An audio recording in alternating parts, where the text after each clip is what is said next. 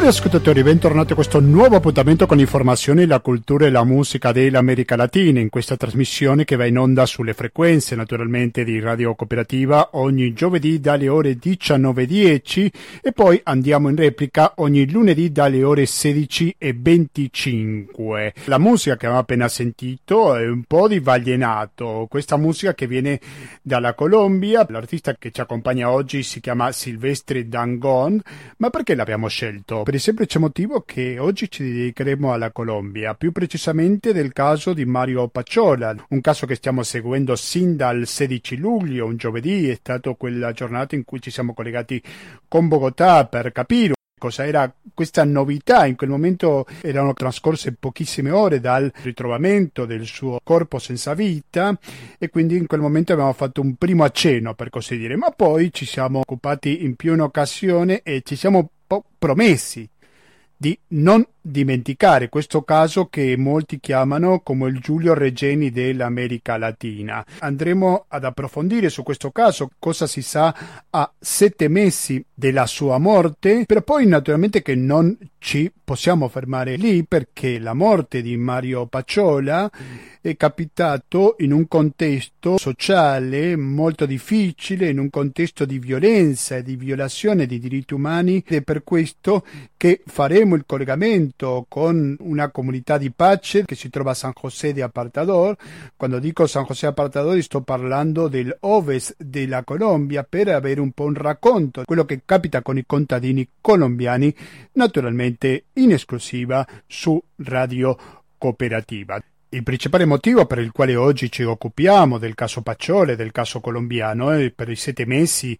che sono trascorsi dalla sua morte, però un altro motivo aggiuntivo, se vogliamo, è perché la scorsa domenica Papa Francesco ha espresso riconoscenza per la decisione delle autorità colombiane di implementare lo statuto di protezione temporanea per i migranti venezuelani presenti nel paese, favorendo l'accoglienza, la protezione e l'integrazione. Queste sono state le parole testuali da parte di Jorge Bergoglio, però noi cercheremo di capire se tanto così, se veramente si può chiamare una vera e propria accoglienza quello che sta facendo la Colombia nei confronti dei venezuelani. E per scoprirlo vi invito a continuare all'ascolto di latinoamericano. Dunque, il caso di Mario Pacciola, raccontato da un giornalista che si occupa da tempo di questo caso, e la situazione dei contadini colombiani saranno i due argomenti sul quale verserà la puntata 766 di Latinoamericano. Latinoamericano-gmail.com Ripeto, latinoamericano-gmail.com è la mail alla quale voi potete scrivere, anzi vi invito a farlo e potete fare delle critiche, commenti, domande, proposte di interviste e così via, sempre lo potete fare attraverso latinoamericando-gmail.com. 120 82 301 invece il conto corrente postale per aiutarci a sopravvivere, per continuare ad ascoltare latinoamericano e tutte le molto interessanti trasmissioni che ha questa emittente, il RID bancario, il pago elettronico e il contributo con l'associazione Amici di Radio Cooperativa sono i metodi alternativi per aiutarci a sopravvivere. Sentiamo adesso un altro brano di Silvestre Dangoni, in questo caso Perdiendo il Tiempo.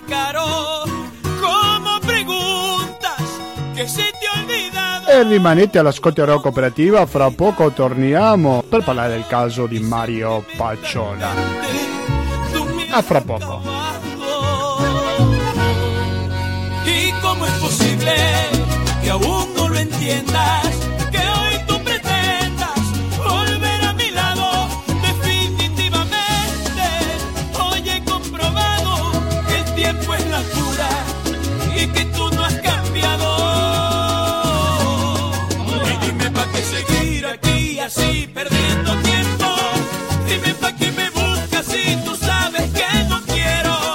Continuiamo gentili ascoltatori con questa edizione latinoamericano che si occupa soprattutto della Colombia perché lo vedremo sotto diversi punti di vista, però se parliamo de- della Colombia non possiamo dimenticarci sicuramente un caso che hanno trattato in più di un'occasione qua latinoamericano, ovvero del caso di Mario Pacciola che si è trovato il suo corpo senza vita il 15 luglio dello scorso anno e che sono passate diverse cose, ma magari non tutte quelle che dovevano capitare, o almeno quanto la famiglia si aspettava. Per avere qualche chiarimento qualche informazione in più è che in questo momento siamo collegati con Simone Scaffidi. Simone Scaffidi, buonasera e benvenuta per la prima volta al Latinoamericano. Buonasera, grazie mille. Grazie mille a te per accettare il nostro invito. Simone Scaffidi è un giornalista freelance che scrive anche per il manifesto, che il manifesto è stato uno dei pochissimi mezzi di informazione che si è occupato di questo tema. Sette mesi senza Mario Pacciola e senza giustizia, l'articolo che è uscito lo scorso 15 febbraio, in cui si fa un riepilogo no, di quali sono stati questi ultimi sette mesi di ricerca senza tanti successi. No? Quindi come possiamo raccontare questi sette mesi senza Mario Pacciola, Simone?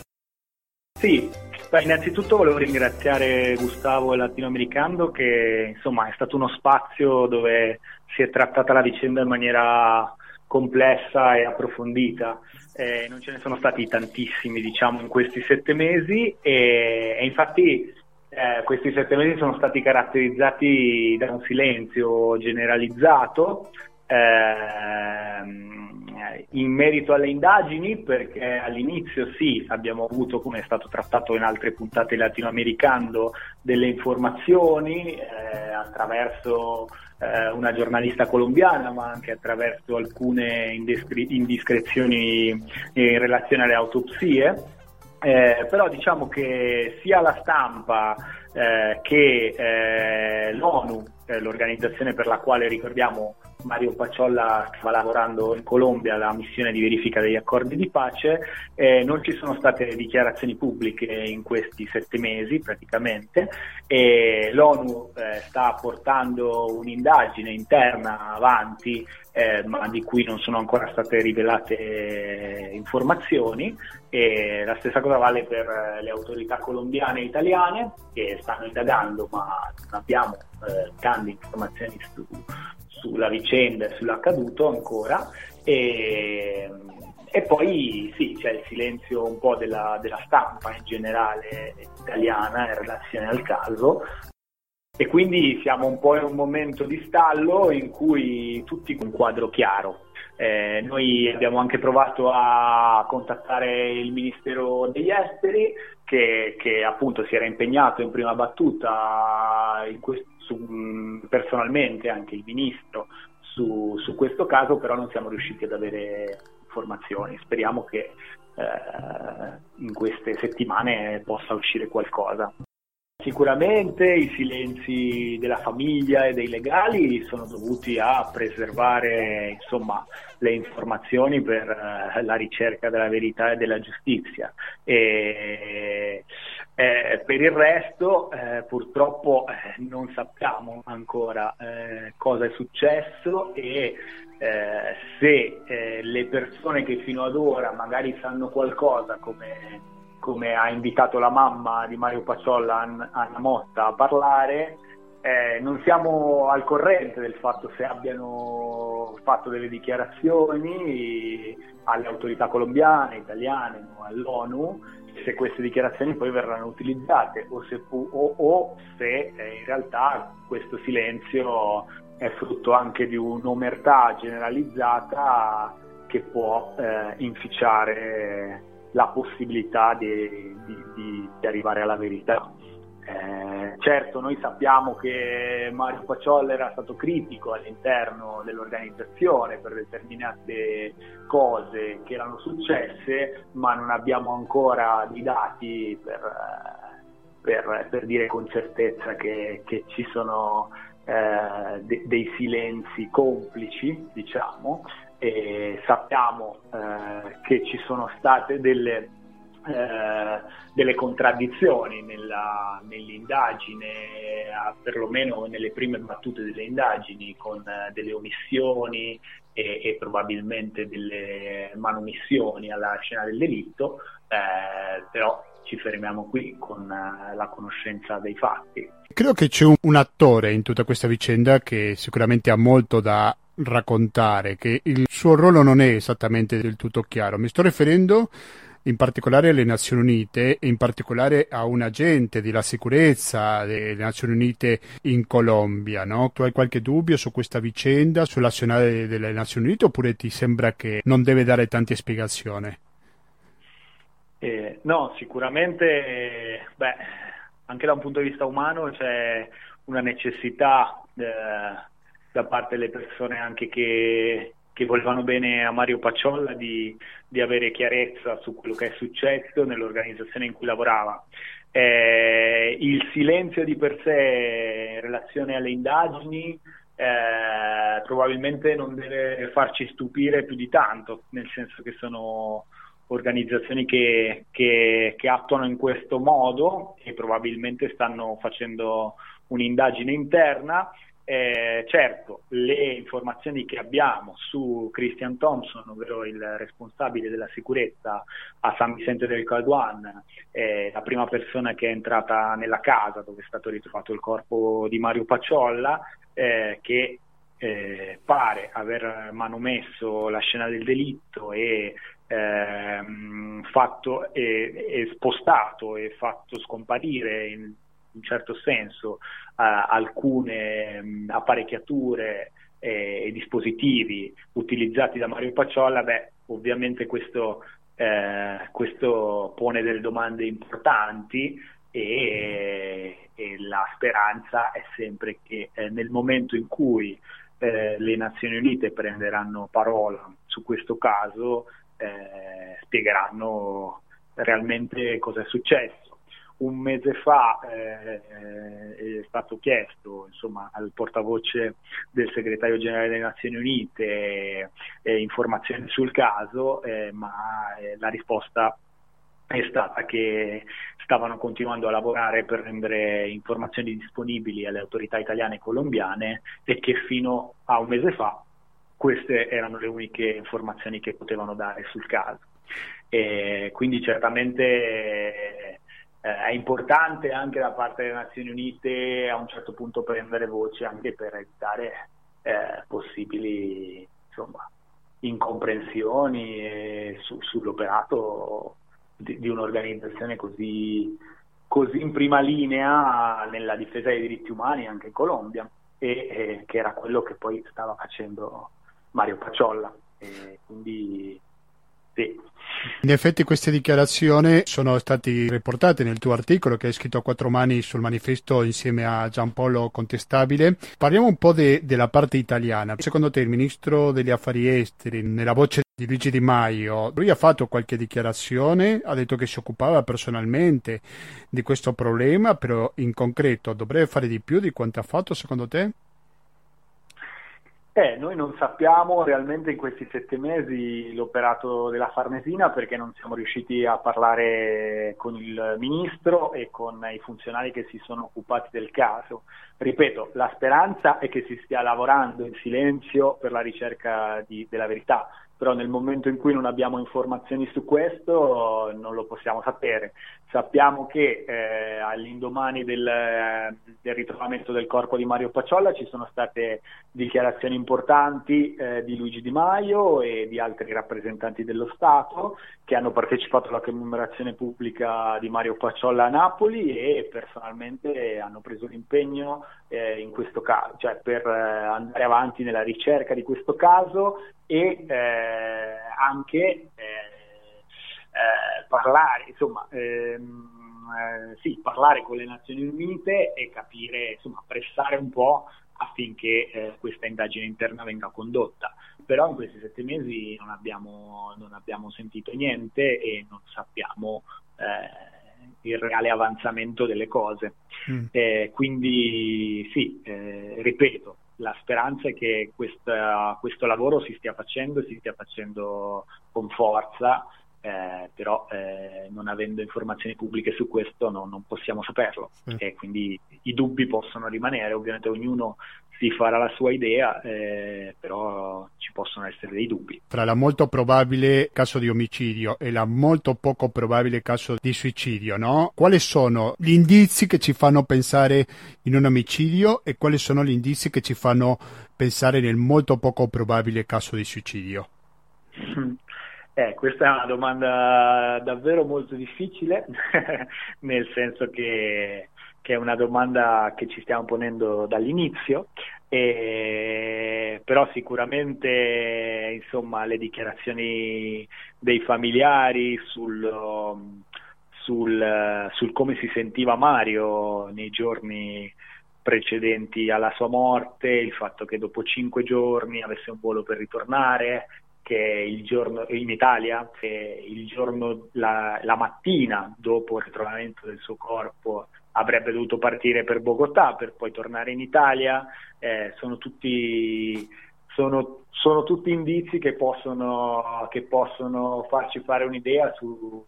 sul fatto che, eh, che, una persona che vuole tornare ai suoi affetti in Italia eh, così e ha un biglietto eh, per quale ragione dovrebbe essere la vita. Eh,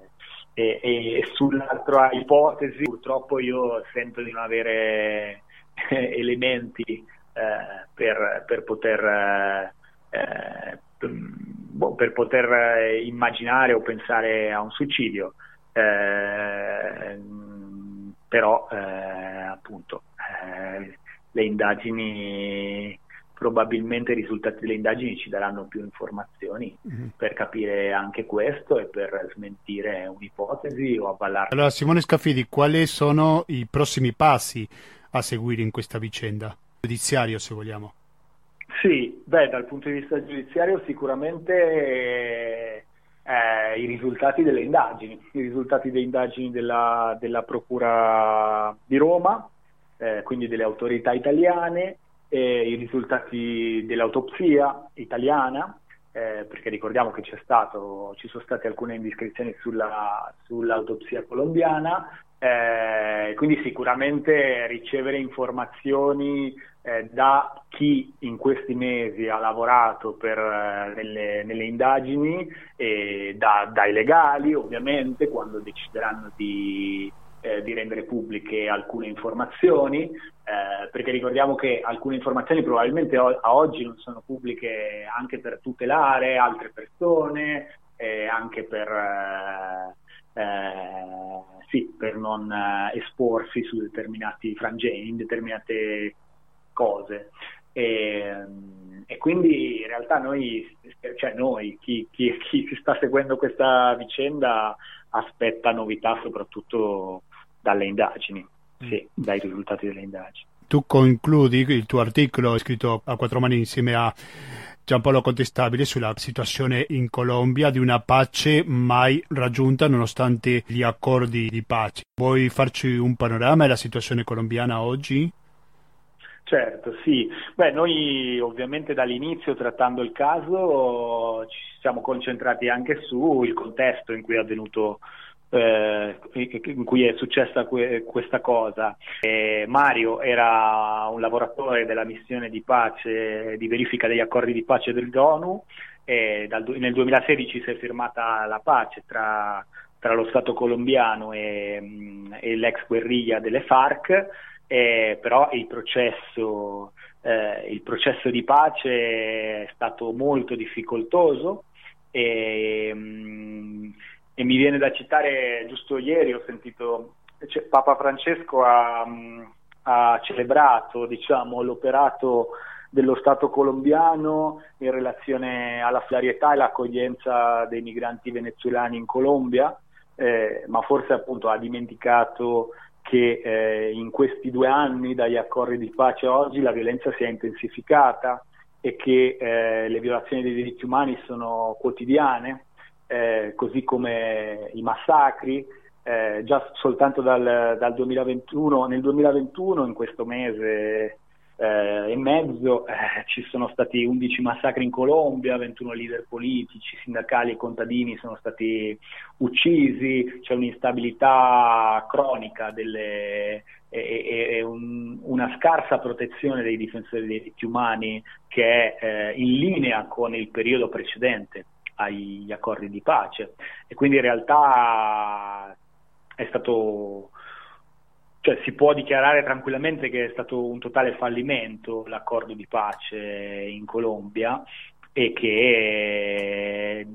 anche eh, gli assassini, gli omicidi di leader sociali, di ex guerrieri, la maggior parte rimangono impuniti eh, e quindi la situazione è veramente grave. Sì. è grave ed è strutturale questa, questa situazione e non sembra migliorare. Diciamo un dato che magari la dice lunga della situazione difficile in cui si trova oggi giorno la Colombia, che ci sono in questi 2021, quindi che ha meno di due mesi di vita, più di 20 leader sociali sono stati uccisi in Colombia, seguendo un po' la scia di sangue che è stato in tutto il 2020, no? dove è cresciuto questa tragedia, giusto? Sì, sì, sì, esattamente, esattamente. Non siamo noi a dirlo che che insomma all'indomani degli accordi di pace purtroppo la situazione non è migliorata e che eh, interessi economici, militari sul territorio hanno creato ancora più violenza e, e hanno messo in pericolo in maniera costante e quotidiana chi tutti i giorni si batte per i diritti umani e anche forse chi come Mario Paciolla insomma cercava di accompagnare questi processi sociali di, di dignità. Noi stiamo parlando del caso Pacciola perché è un caso italiano, giustamente, un ragazzo di Napoli e così via, però non è sicuramente un caso isolato in Colombia, giusto? Esattamente, sì, ed è quello che dal primo giorno cerchiamo anche di portare alla luce, nel senso che sicuramente è una tragedia enorme eh, che però si inserisce in una in un contesto in cui queste, queste cose sono quotidiane e la violenza è quotidiana. Sì. Perfetto, io ringrazio veramente tanto Simone Scafidi, uno dei pochi giornalisti che si occupano di questa vicenda, per quello lo potete trovare magari in futuro che sicuramente usciranno altri articoli sul manifesto riguardando la questione di Mario Pacciola. Quindi grazie mille Simone, giornalista, freelance e alla prossima. Grazie mille Gustavo e ancora complimenti per eh, offrire questi spazi. Un complimento Grazie. che va sicuramente ricambiato eh, per quello che state facendo voi con questa informazione.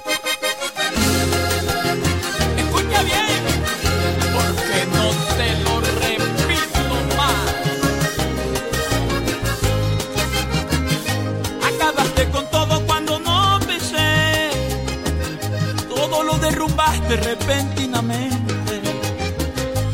podrás ocultar tu cara ante la gente. Si ya se han convencido de tu mala fe, no te voy a rogar si no quieres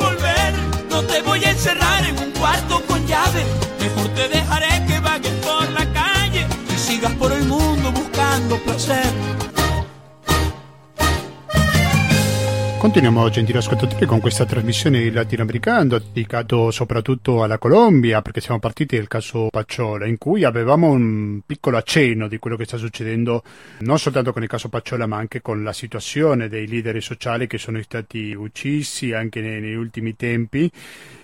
E dico, allora, cosa migliore che andare sul posto per capire un po' meglio la situazione da chi questa situazione la vive ogni giorno. Ed è per questo che siamo collegati con la comunità di pace di San José Apartador, con Monica Puto. Monica Puto, buonasera e bentornata a Latinoamericano. Buonasera a voi tutti e tutte. Grazie. Grazie. Monica Puto è dell'Associazione Operazione Colomba e accompagnante internazionale della comunità di pace di San José de Apartador, è tornata in Colombia. Dunque, Monica, con quale panorama ti sei trovato? Teniamo in conto anche la questione del Covid che magari ha fatto più difficile spostarsi, no? tornare in Colombia, ma con quale panorama ti sei trovata al tuo rientro? Sì, purtroppo quello che nel corso dei mesi che siamo stati costretti a rimanere in Italia abbiamo continuato a leggere, abbiamo continuato ad approfondire qui lo si vive direttamente. C'è una situazione non solo eh, dovuta a, alla pandemia, ma purtroppo alla la cosa più grave è la violenza, una violenza che continua una violenza che viene denunciata da più parti, sia all'interno del Consiglio delle Nazioni Unite come anche degli organi locali. temprana, così si viene definita, no? un,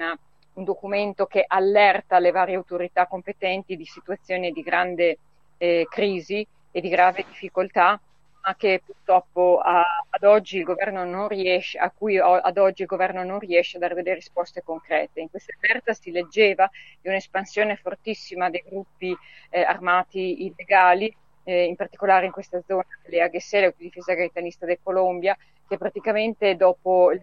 l'accordo di pace quattro anni fa e quindi il ritiro della, della FARC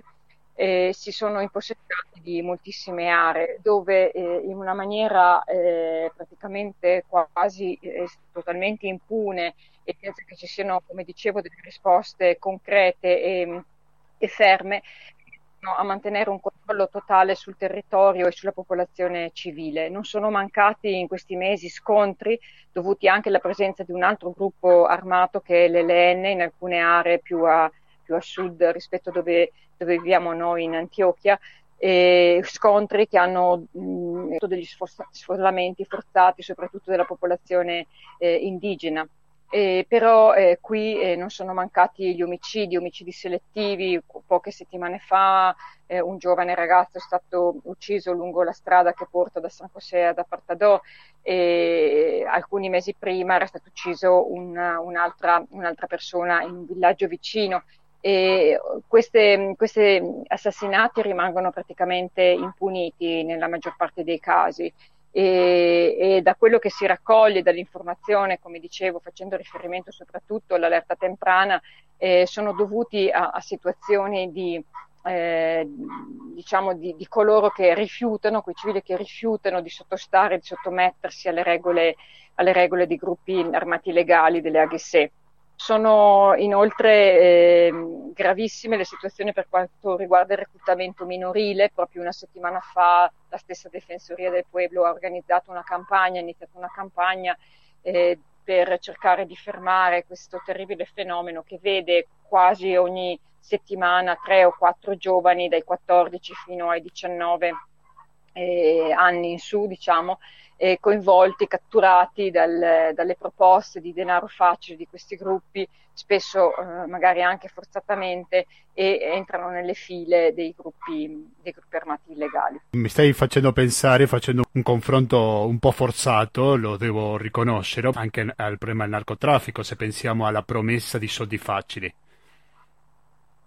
Sì, chiaramente tutto è vincolato a quelle che sono delle attività illecite di questi gruppi per uh, autofinanziarsi, quindi in primi sicuramente c'è il narcotraffico e anche il coinvolgimento di tanti di questi giovani nel microtraffico che purtroppo negli ultimi anni sta prendendo una piega spaventosa. Fino a qualche io sono 12 anni che vivo qui, insomma 5-6 anni fa non, non si parlava non, di questo fenomeno, era abbastanza eh, limitato se vogliamo. A, ad oggi invece sta diventando una piaga sociale come in tanti altri paesi, quindi non è, non è solo la vendita ma anche il, mm, il consumo e, e, questo si somma a una situazione in cui comunque le finalità in genere dei gruppi armati vanno a pie pari con quelli che sono gli interessi economici stranieri o nazionali, perché il controllo del territorio, lo sfollamento, la situazione di insicurezza, la destabilizzazione della sicurezza personale eh, significano comunque poter entrare in aree con più facilmente, questo è terribile da dirsi ma è così, eh, di gruppi appunto impresariali che eh, trovano molto più facile poi ehm, l'acquisizione dei terreni o eh, e anche questo viene denunciato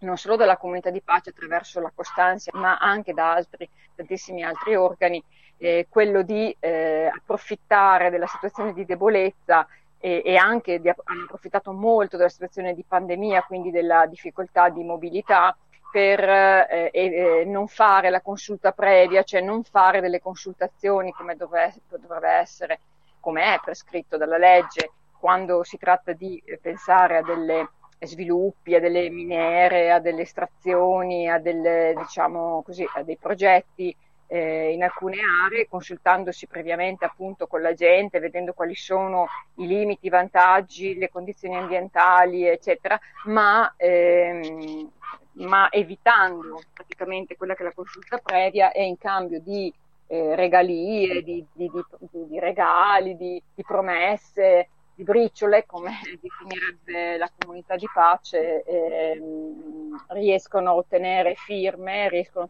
a, tro- a, trovare consensi e concessioni che, che poi sono ovviamente incontrollabili sì. da parte della popolazione civile. Sì, allora pensiamo anche che la questione dell'azionare dei gruppi violenti, paramilitari, di ultradestra e tutto quanto magari trova un terreno fertile in una situazione sociale già di per sé molto complicata. Sto pensando ai giovani, i problemi che hanno con il lavoro e tanti altri problemi di tipo sociale. Questa situazione aiuta all'increscere dell'azionare di tanti gruppi paramilitari, giusto? Sì, sì, hai detto bene, proprio questa la lettura e ripeto, non lo diciamo noi, anche se abbiamo 12 anni di esperienza con Operazione Colomba sul campo come osservatori internazionali, ma proprio è carta canta, è proprio scritto nero su bianco dai stessi rapporti delle Nazioni Unite, non solo, Human Rights Watch, la situazione oggi della Colombia riguardo alla sicurezza dei difensori dei diritti umani e dei difensori dell'ambiente è praticamente tragica. Pone la Colombia tra i primi paesi più, eh, più, una situazione più grave di pericolo per queste, per queste, persone. Gli assassinati anche in questi due mesi di, di, del 2021 sono incredibili, eh, non solo tra gli ex guerriglieri, quindi tra chi, si era demovi- chi aveva lasciato le armi e aveva intrapreso la, la vita civile, ma appunto, come dicevo, anche tra i difensori dei diritti umani e anche tra i civili che magari non hanno propriamente all'interno delle proprie comunità questo ruolo di difensore ambientale o dei diritti umani, ma eh, tenta di opporsi a queste logiche eh, di accaparramento del territorio e del controllo sociale per parte dei gruppi armati illegali. Mm. Quanto è cambiato, se ha cambiato qualcosa la situazione che ci descrivi con la pandemia? Come vi accennavo prima è peggiorata perché la pandemia eh, prima di tutto eh, la prima risposta del, del, governo è stata una, una, normativa per la quale i gruppi di accompagnamento internazionale non potevano entrare a terreno, quindi non potevano raggiungere le comunità per svolgere il loro lavoro di monitoraggio. E quindi in un isolamento già dovuto al lockdown in sé della mobilità eh, si è aggiunta anche questa, questa, chiusura a quella che è la presenza diretta e quindi anche la raccolta diciamo, di testimonianze, di informazioni eh, perché immaginate cosa significa per un leader sociale che può far conto su un accompagnamento o far conto di poter eh, fare una denuncia eh, in forma del tutto protetta e sicura doverlo fare con dei mezzi che non, lo sono, che non lo sono per nulla, come il telefono o comunicare così liberamente insomma, la situazione e denunciarlo apertamente. Ecco, la comunità di pace si trova in una situazione diversa proprio per la capacità eh, organizzativa molto forte per l'accompagnamento internazionale comunque sempre presente, però per tutti gli altri la pandemia ha significato un isolamento, infatti alla fine dell'anno scorso per esempio sono state uccise persone eh, proprio così, cioè dentro la loro casa, il, il, gli assassini arrivavano, arrivavano in moto e, e, e freddavano queste persone nella loro casa, dovuto al fatto che non si potevano comunque muovere. Cui è stato tragico al di là della situazione pandemica in, in sé che in un paese come la Colombia dove troviamo migliaia migliaia, milioni di sfollati che quindi una volta riversati nella città eh, hanno vissuto e vivono da anni con, come lo chiamano qui, il rebusche, cioè con il lavoro a giornata, con quello che riescono a recuperare a giornata, immaginate cosa può aver significato il lockdown e quindi la chiusura eh, mesi fa, appunto la, l'estate scorsa, articoli che sono giunti anche ai nostri giornali in Italia, raccontavano dei drappi rossi, di questi fazzoletti rossi messi fuori dalle finestre proprio perché indicavano la famiglia che non aveva più nulla da mangiare. Siete all'ascolto di Latinoamericano, dall'altra parte si trova Monica Puto, membro dell'associazione Operazione Colomba, un accompagnante internazionale della comunità di pace San José Apartador. Monica Puto, eh, tu prima ci raccontavi degli ultimi omicidi che sono stati, dei leader sociali anche, però cos'è che fanno i leader sociali che disturba tanto ai paramilitari al punto di rischiare la propria vita? Beh, la prima cosa che fanno è rifiutarli, in secondo luogo eh, manifestano anche eh, un dissenso nei confronti di programmi, di progetti eh, nazionali o internazionali, quindi di na- multinazionali soprattutto, che eh, vanno, prati- vanno, praticamente come un bulldozer sopra qualunque tipo di, ehm, di opposizione a quella che è il, il fare intervenire e non verrà mai garantito eh, la protezione dell'ambiente, dell'acqua la sicurezza alimentaria, quindi tutti coloro che non eh, si accordano con un progetto di sviluppo capitalista o comunque che non prevede un rispetto dell'ambiente e delle persone che vi lavorano, tutti coloro che denunciano la presenza di questi gruppi proprio perché rifiutano un atteggiamento di una presenza violenta e di una forza armata illegale sul proprio territorio, tutti coloro che reclamano il diritto alla terra, perché poi, come l'abbiamo sempre detto molte volte anche in questa trasmissione, no? qual è il filo rosso che ci lega noi che siamo eh, noi qui come accompagnanti e voi eh, in Italia? È la terra chi possiede la terra possiede la ricchezza, non è più chi possiede il lingotto d'oro, è chi possiede la terra possiede il tutto. Una terra come quella colombiana dove c'è petrolio, c'è acqua, c'è oro, ci sono diamanti, ci sono minerali, coltan, dove si può coltivare moltissime eh, pensiamo al cacao, pensiamo al caffè, ma moltissimi altri prodotti che poi vengono esportati in Europa, pensiamo anche alla coca, no? Quindi è il territorio. Coloro che cercano di difenderlo e di difendere il diritto ad averlo ed esserne proprietari, nel senso proprio di poter godere di quelli che sono i frutti della coltivazione, eh, del, del, sfamare e del garantire alla propria, fa- propria, famiglia non solo il fabbisogno giornaliero, ma proprio anche una, um, la vita, una vita degna, no? con, con, con, il proprio sudore e ottenere quello che serve per vivere serenamente, tutte queste persone sono un ostacolo. Quello che si vuole è lo sfollamento, quello che si vuole è ridurre la popolazione in una condizione di schiavitù e di, de- di dittatura praticamente dovuta al gruppo armato che ti dice, per esempio, quanto coltivare, cosa coltivare, se tagli la legna quanto, quanto pizzo gli devi pagare, se hai tot capi di bestiame quanto pizzo devi pagare per capo di bestiame e quindi eh, questo è. Molto chiaro, allora però se pensiamo alla terra dobbiamo pensare anche come una delle cause per la quale è fallito il processo di pace? Sì, sicuramente tra gli, obiettivi di questo accordo c'era proprio il discorso della riforma agraria e la, e la restrizione appunto di terra e siamo ha dei dati veramente poveri, poveri, nel senso il governo non è riuscito assolutamente a compiere in questo punto come non è riuscito a compiere in quello che riguarda l'eradicazione, l'eradicazione della, delle, delle coltivazioni di coca. Quindi nel momento in cui tu non garantisci un equilibrio sociale perché eh, la, non c'è accesso alla terra e se non c'è accesso alla terra non c'è eh, di che sfamarsi, è un po' difficile parlare di pace, nessuno qui parla di pace con la pancia vuota, nessuno, neanche noi che a volte ci riempiamo la bocca di grandi, di grandi così, eh, valutazioni e, e, considerazioni, però quando non hai niente da mangiare si fa un po' fatica ecco, a, a parlare di, di, di pace, di giustizia. Senza giustizia sociale non c'è la pace, c'è poco da fare. E la giustizia sociale qui non dipende solo dalla volontà di queste persone che eh, penso abbiate capito che per dire io non sono d'accordo ti ritrovi morto il giorno dopo dipende anche dalle scelte che facciamo noi in Italia, in Europa, di scelte economiche, e, e di geopolitica e, e di economia eh, che, sono, che, sono, determinanti nel creare o nel allentare o nel eliminare queste situazioni di violenza. Credo che è molto importante quello che ci sta raccontando José Apartador Monica Puto per il ruolo dell'Italia in particolare. Cosa dovrebbe fare di più l'Italia dinanzi a questa situazione? Beh, sicuramente eh, per quanto riguarda la parte politica ci sono sic- di sicuro dei, dei, dei, delle modalità a livello anche del, um, del, Parlamento europeo per poter monitorare e garantire che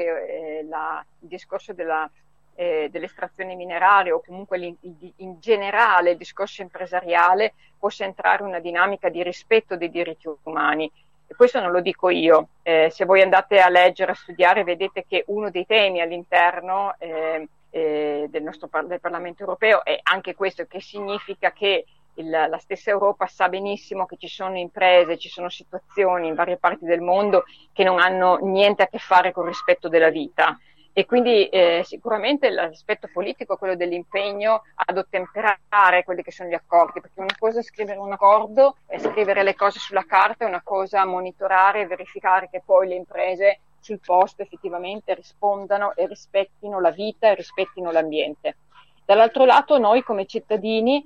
È chiaro, il nostro potere è tutto quello in cui compriamo. Noi siamo i beneficiari, noi siamo l'utenza, noi siamo quelli che creiamo il mercato, noi siamo quelli che creiamo la domanda. Se le domande eh, di quello che consumiamo sono fatte in maniera giusta, c'è inevitabilmente un cambio. Io non mi aspetto che siano i politici, che siano gli altri a, a, fare il cambio, io mi aspetto che siamo noi a fare il cambio, perché siamo noi quelli che entriamo in un negozio e decidiamo se comprare un prodotto rispetto all'altro. E non mi si dica che non sappiamo quali sono i prodotti, quali sono le multinazionali, quali sono le imprese che giocano un ruolo abbastanza eh, orrendo e, e, e, e, disumano perché uno può cliccare in qualunque momento, in qualunque sito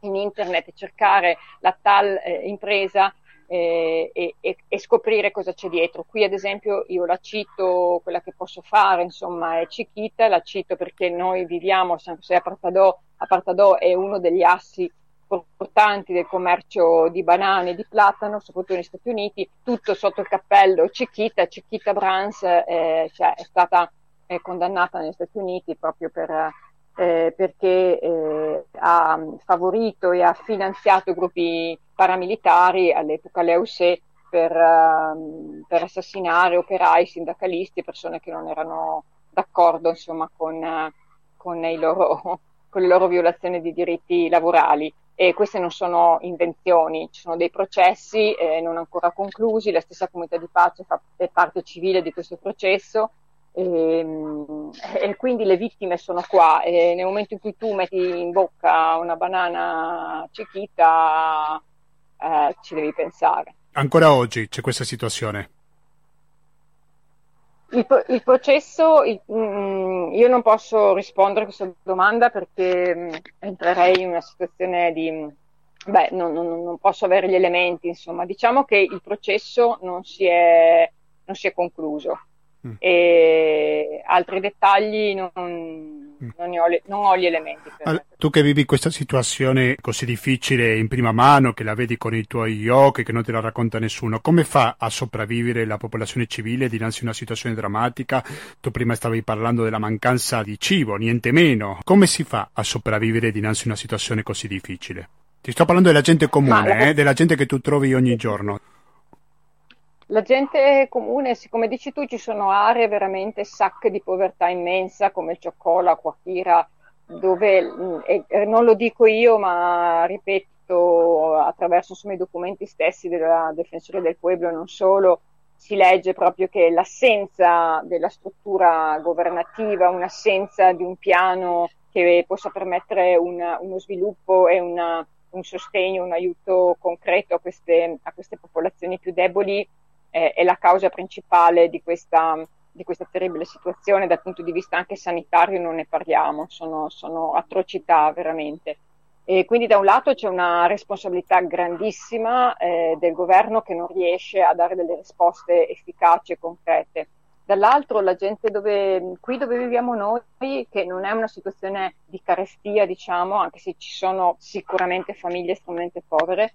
eh, chi non riesce a organizzarsi, cioè chi non riesce a creare un'organizzazione in, in, diciamo che riesca a garantire perlomeno l'autosufficienza alimentaria, come fa la comunità di pace, che organizza proprio anche delle giornate di lavoro collettivo proprio per garantire ad esempio il cibo alla mensa dei bambini che vanno a scuola, eh, vive comunque alla giornata o sottomessa ai gruppi armati legali questa non è una vita, questa è un aspettare e sono sempre un po' in attesa, no? sono in attesa che succeda qualcosa, sono in attesa che il governo intervenga, sono in attesa che la situazione muti e nel frattempo in questa,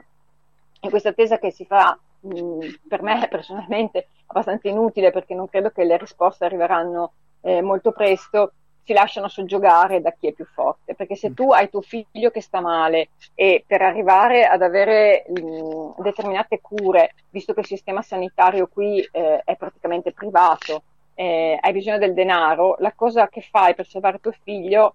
è la cosa più semplice che ti offre il territorio, in questo caso è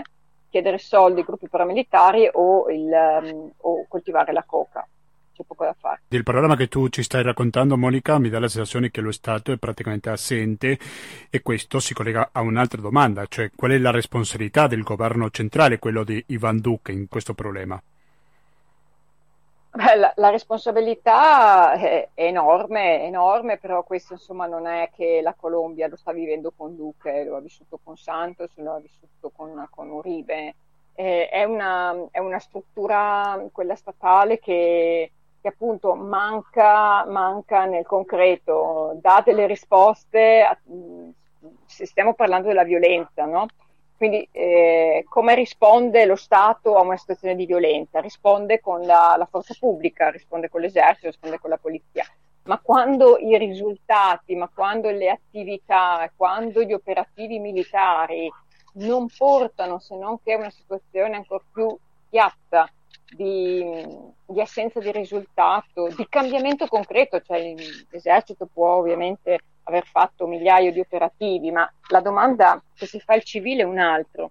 Se anche hai fatto 1000-2000 operativi militari, qual è l'impatto sulla popolazione civile? Quali sono i risultati reali sulla popolazione civile? Può un ragazzo di 30 anni, mentre va a casa sua lungo una strada, che è l'unica strada di collegamento, quindi diciamo anche se sterrata, l'unica strada principale di collegamento da San José a Partadò, venire tranquillamente, tra virgolette, assassinato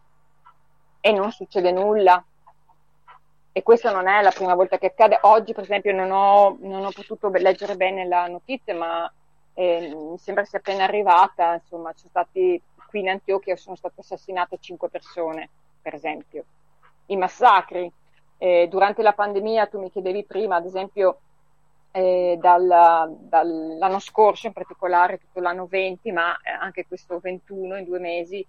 sono stati tanti massacri. Massacri significa che delle persone, non importa quale ruolo abbiano, non sono necessariamente persone vincolate al narcotraffico. Eh. Vi ricordo che l'anno scorso c'è stato l'assassinato di 5-6 studenti, ad esempio, dell'università. Questi erano tranquillamente in un posto a fare una festa tra di loro. Ecco. Eh, per cui non, non immaginatevi perché anche questo purtroppo è, una, è, un tarlo mentale, lo chiamo io, questa abitudine a etichettare tutto, no? se sei ammazzato vuol dire che qualcosa hai fatto. E questa logica in cui la vita, la vita in sé non vale assolutissimamente niente, per cui se, ti, se vieni ammazzato è perché qualcosa avevi fatto. Ecco, questa logica aberrante che la comunità di pace assolutamente non ha, eh, rimette invece in luce i nostri valori della vita. Per cui eh, Qui stiamo parlando veramente di uno Stato che non dà delle risposte, non dà delle risposte concrete delle esigenze reali e eh, le responsabilità sicuramente sono,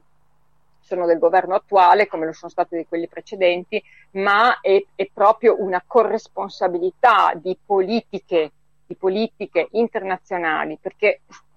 pensiamo che se queste cose accadono in questi in queste zone, in queste aree, in queste proprietà, diciamo, in questi terreni, questi terreni, queste aree, queste proprietà sono le stesse in cui ci sono impiantati grandi, super, mega progetti empresariali, stranieri e non. Quindi sì. se, uno, se, uno, ha un'impresa, due, due pensieri li dovrebbe fare se la sta facendo in un luogo dove la gente è stata sfollata, dove ci sono scontri armati, dove la gente muore di fame, dove la gente è comunque condizionata dalla presenza di gruppi armati illegali. Quindi come, io mi chiedo come è possibile, ma anche qui da noi, come è possibile che ci siano imprese eh, interessate all'estrazione di carbone in un contesto dove un contadino, se non è sottomesso alla regola dei, dei, neo, dei gruppi neoparamilitari, non sopravvive? Punto di domanda. Oggi in particolare mi associo ai vescovi della Colombia nell'esprimere riconoscenza per la decisione delle autorità colombiane di implementare lo statuto di protezione temporanea per i migranti venezuelani presenti nel Paese, favorendone l'accoglienza, la protezione e l'integrazione. E questo non lo fa un paese ricchissimo, soprasviluppato, no, lo fa un paese con tanti problemi, di sviluppo, di povertà, di pace, quasi 70 anni di guerriglia, ma con questo problema ha avuto il coraggio di guardare a quei migranti e fare questo statuto. Grazie alla Colombia, grazie. Monica Puto, prima di salutarci, il Papa domenica scorsa si è riferito alla situazione dei venezuelani che arrivano in Colombia, ha ringraziato la Colombia per l'aiuto ai migranti venezuelani. Non so se vedi qualche movimento da parte dei venezuelani lì dove ti trovi te. Eh, sì, ho letto quell'articolo, io presumo insomma, che sicuramente il, alcuni vescovi, alcune parrocchie abbiano eh, avuto un impegno, siano, abbiano sviluppato un, un impegno particolare insomma, nell'accoglienza. Non mi, trovo d'accordo, non mi trovo d'accordo sull'elogio fatto al governo perché mh, qui è esattamente il contrario. Noi non siamo la città non è, è, piccola relativamente, non ha, io non vedo diciamo, venezuelani sulla strada, però basta spostarsi di 20 km sulla costa, da dove praticamente arrivano attraverso rotte illegali, e, e ci sono e ci sono come, ci sono ad esempio qui vicino 1200 persone lasciate a se stesse, questo anche per, per quello che la stessa difensoria insomma, ha, ha rilevato, quindi mh, io non, non, non mi sento assolutamente di di essere concorde con, uh, con, questa, con questa, posizione eh, rispetto, del governo rispetto all'aiuto che dà alla popolazione insomma, venezuelana, assolutamente. Dopodiché alzo le mani perché, ripeto, qui stiamo parlando di un paese molto grande dove sicuramente eh, gli immigrati arrivano, arrivano attraverso rotte diverse, arrivano chissà attraverso quali mezzi, per cui sicuramente c'è tanta buona gente eh, che, che, che, gli sarà andata incontro, ma se parliamo del diritto, diritto alla salute, diritto all'accoglienza, mm, no, mi dispiace, ma non mi sembra proprio che rappresenti la realtà. Molto bene, Monica Puto dell'Associazione Operazione Colomba, accompagnante internazionale della comunità di San José Apartadò, grazie infinite per la tua dichiarazione, per raccontarci cosa è che vedi con i tuoi occhi, per questo la tua testimonianza sempre ci risulta molto ma molto importante da valorizzare sicuramente. Grazie alla prossima Monica. Grazie a voi tutti e tutte, grazie Gustavo. Gentili ascoltatori, se iniziate ad ascoltare Colore Speranza, un brano di Diego Torres, la voce che state sentendo in questo momento. Dico in questo momento perché dopo ci sono tante voci per interpretare questo brano che ha tantissimi artisti.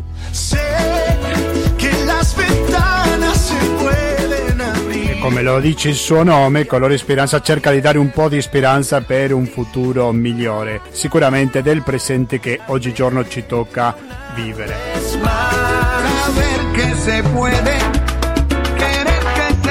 In questa edizione che stiamo finendo il latinoamericano che è stata incentrata su due temi principalmente, uno il caso di Mario Pacciole poi il caso della situazione dei contadini in Colombia. Ed è per questo che abbiamo fatto il collegamento con una comunità di pace nella campagna colombiana. latinoamericando-gmail.com ripeto latinoamericando-gmail.com è la mail alla quale voi potete sfogare la vostra rabbia contro questa trasmissione o magari semplicemente proporre qualche argomento che vi piaccia, che vi preoccupi sempre che c'entri con l'America Latina naturalmente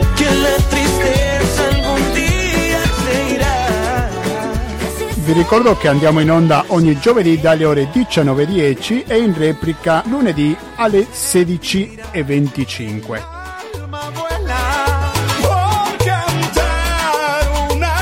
Noi pensiamo ad andare avanti sempre che voi siete d'accordo con contribuire con il conto corrente postale 120 82 301 intestato a cooperativa Informazione e Cultura via Antonio da Tempo numero 2 il KP35 131 Padova. Con el corazón, con el corazón, sabe che se puede. Sempre c'è la possibilità di contribuire attraverso il RID bancario, il pago elettronico e l'associazione Amici di Radio Cooperativa.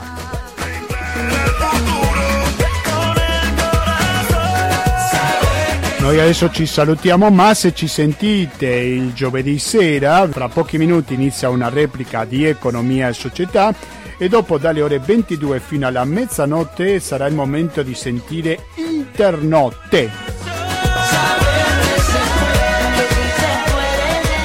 Mi raccomando, continuate l'ascolto Radio Cooperativa sull'FM 92.7 per il Veneto in genere e il www.radiocooperativa.org per ascoltarci con un'ottima qualità audio.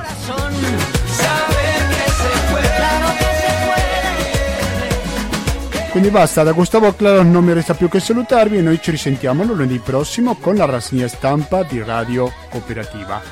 Grazie e alla prossima. Con il corazón.